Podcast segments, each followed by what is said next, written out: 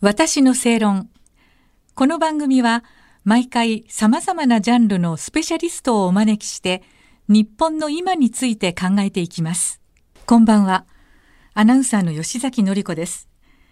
今夜のお客様は産経新聞論説委員兼政治部編集委員のアビル・ルイさんです。こんばんは。よろしくお願いいたします。はい、よろしくお願いします。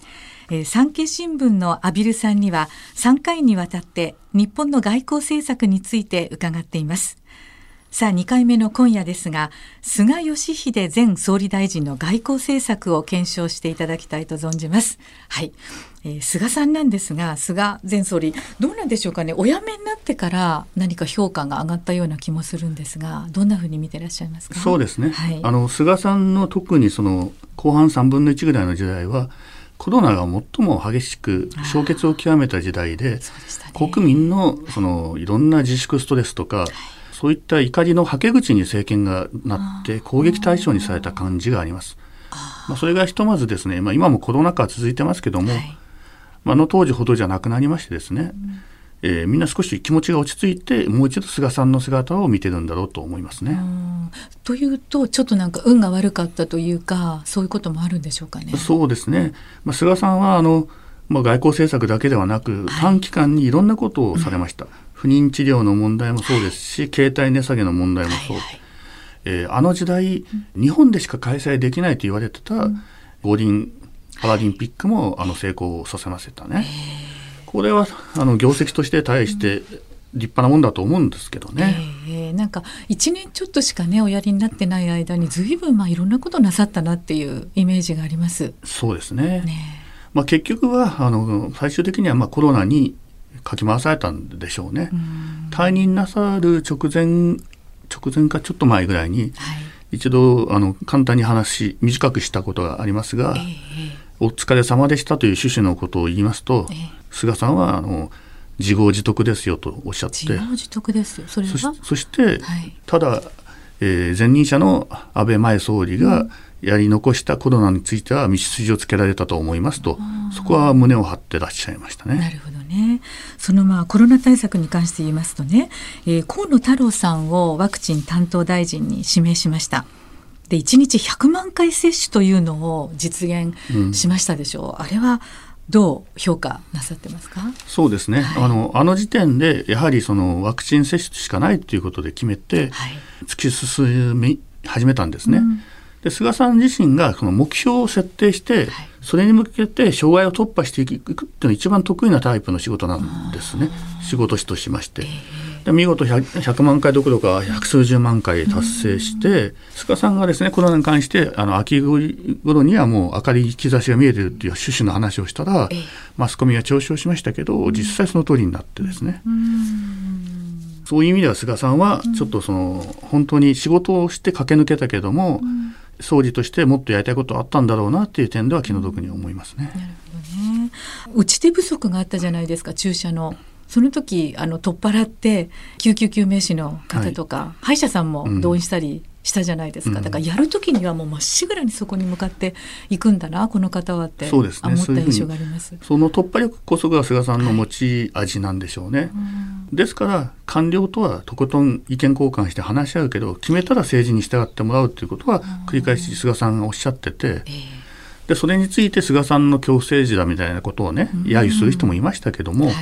政治のリーダーシップの在り方としては、えー、あくまで民主主義の範囲の中でです、正しかったんだろうと思いますね。あのその菅前総理なんですが結局外遊の、ね、回数としては1年間で3回しか行けなかったっていうことがありまして最後はアメリカで行われたクアッド首脳会合に出席なさいました。でメディアではね卒業旅行なんか揶揄されていたんですけどどうですかね？総括してみると菅さんの。基本的に菅さんはその、はい、やはりあの7年8か月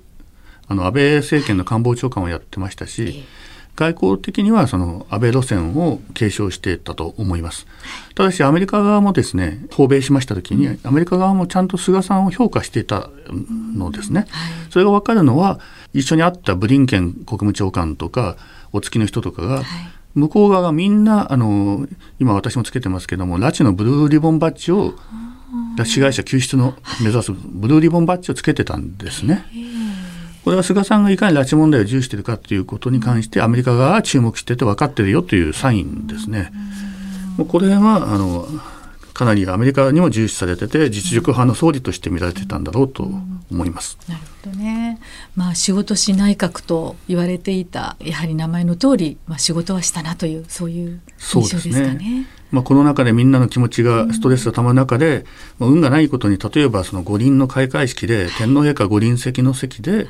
えー、事務方の手伝いで、えー、立ち上がるのが遅れるとか、起立のタイミングですね、えー、あるいは原爆記念日のその訪問で文章を読んでる最中に紙が紛れくっついてて読み飛ばすとかですね、ね。まあ、はっきり言えば詐欺なんですね。なんですけどやはり人々の印象を悪くするようなことが続きまして顔もお疲れになってましたから疲れた顔するとやっぱり人相悪くなりますからね。ですから今時々テレビなどで菅さんが出てる姿を改めて見ると笑顔が本当に自然で、ああ昔に戻ったなっていう印象はありますね。もうずっと長く取材してらしたから畔蒜さんもいろんなこと思われますね。特に菅さんに私が親しいということではないのですけれども、はい、まあしかし思うところはたくさんあります。あの、うん、菅さんが総理になられて国会議員会館にまず安倍前総理にちょっと挨拶に行った時に、なって何日ぐらいだった後でしたっけねちょっと忘れましたけども、えー、安倍さんに対してやはり総理を間近に見てたけどもいざ自分がなってみると想像以上の重圧だっていう趣旨のことを述べてたそうなんですよね。全くそういうふうな気持ちだったんだろうと思います。うんまあ、こうしてね後で振り返るといっぱい仕事したなっていうこととかも出てくるんですけどあんまり日本人って過去を振り返らないというか、はい、歴代の総理のね何か仕事ぶりについて振り返ることあまりないですよね。えー、これは残念なことなんですけども、はい、政治家がですねいかに実績を上げても、うん、あんまりみんな記憶しないんですよね。まあもちろんその沖縄返還とかですね、はい、そのクラスになると、まあ、別なんでしょうけども、国民からすれば無理もないのはそれは政治家仕事して当たり前だと思ってるわけで。それは無理もないんですけどでも実際に仕事をして成果を上げている政治家ってそれほど多くないんですよね。比較したら申し訳ないけど、はい、じゃあ富山さんや菅直人さんが何か仕事したかっていう話になりますよね。まあそれを考えるとすごくいろいろなさった方だったっていうことは言えるってことですかね。そうですね。ねえー、外交的にはさっき言ったように安倍総理の動線の継承で本人も自分は安倍さんみたいにその外交に詳しいわけではないっていう自覚がありましたけども、はい、やはり相手側の信頼も受けてたんだろうと思います。まあ、よくねあのコミュニケーション能力について言われることがあって、うん、まあ、口下手であるとかそういう表現もあったと思うんですが、うん、その点については取材なさってみていかがでしたか？もちろん口数は多くないですけども、はい、一旦喋り出すと結構上手になる方でも あります。まあえー、これはこういうふうにやったんですよっていうふうにですね、えー、いろいろ話してくれることもありました。うんうん、一方それで言うと岸田さんっていうのは、人と話してる時ほとんど黙って聞いてるか首かしげてるかっていう印象が私あって、えー、あんまりコミュニケーション能力が高いように思えないんですけどね。そうですか、まあ、人に話を聞くっておっしゃる、ね、総理ではありますが。うんまあ、これでも複数の政治家から聞いても、うんえー、今日岸田さん何か言ってましたかって話してると、いや、なんかずっと黙ってて聞いてたっていうですね。そういう反応が多いですよね。そうですか。それちょっと困っちゃいますね。なんかリーダーシップ取っていただかないとという気はしますまあもちろん国民としてはですね、はい、その国民の目の前で発信してくれれば安心はするんでしょうけど、はい、本当の意味での周囲との意見交換とか、建設的な議論っていうのができているのかなっていう、うん、まあささやかな疑問は湧きますよね。なるほどね。えー、今日は菅前総理について外交政策を伺いました。どうもありがとうございます。ありがとうございました、えー、ありがとうございました。産経新聞論説委員兼政治部編集委員の阿比留瑠衣さんにお話をお伺いしました。阿比留さん次回もよろしくお願いいたします。はいよろしくお願いします、はい、私の正論お相手はアナウンサーの吉崎のり子でした。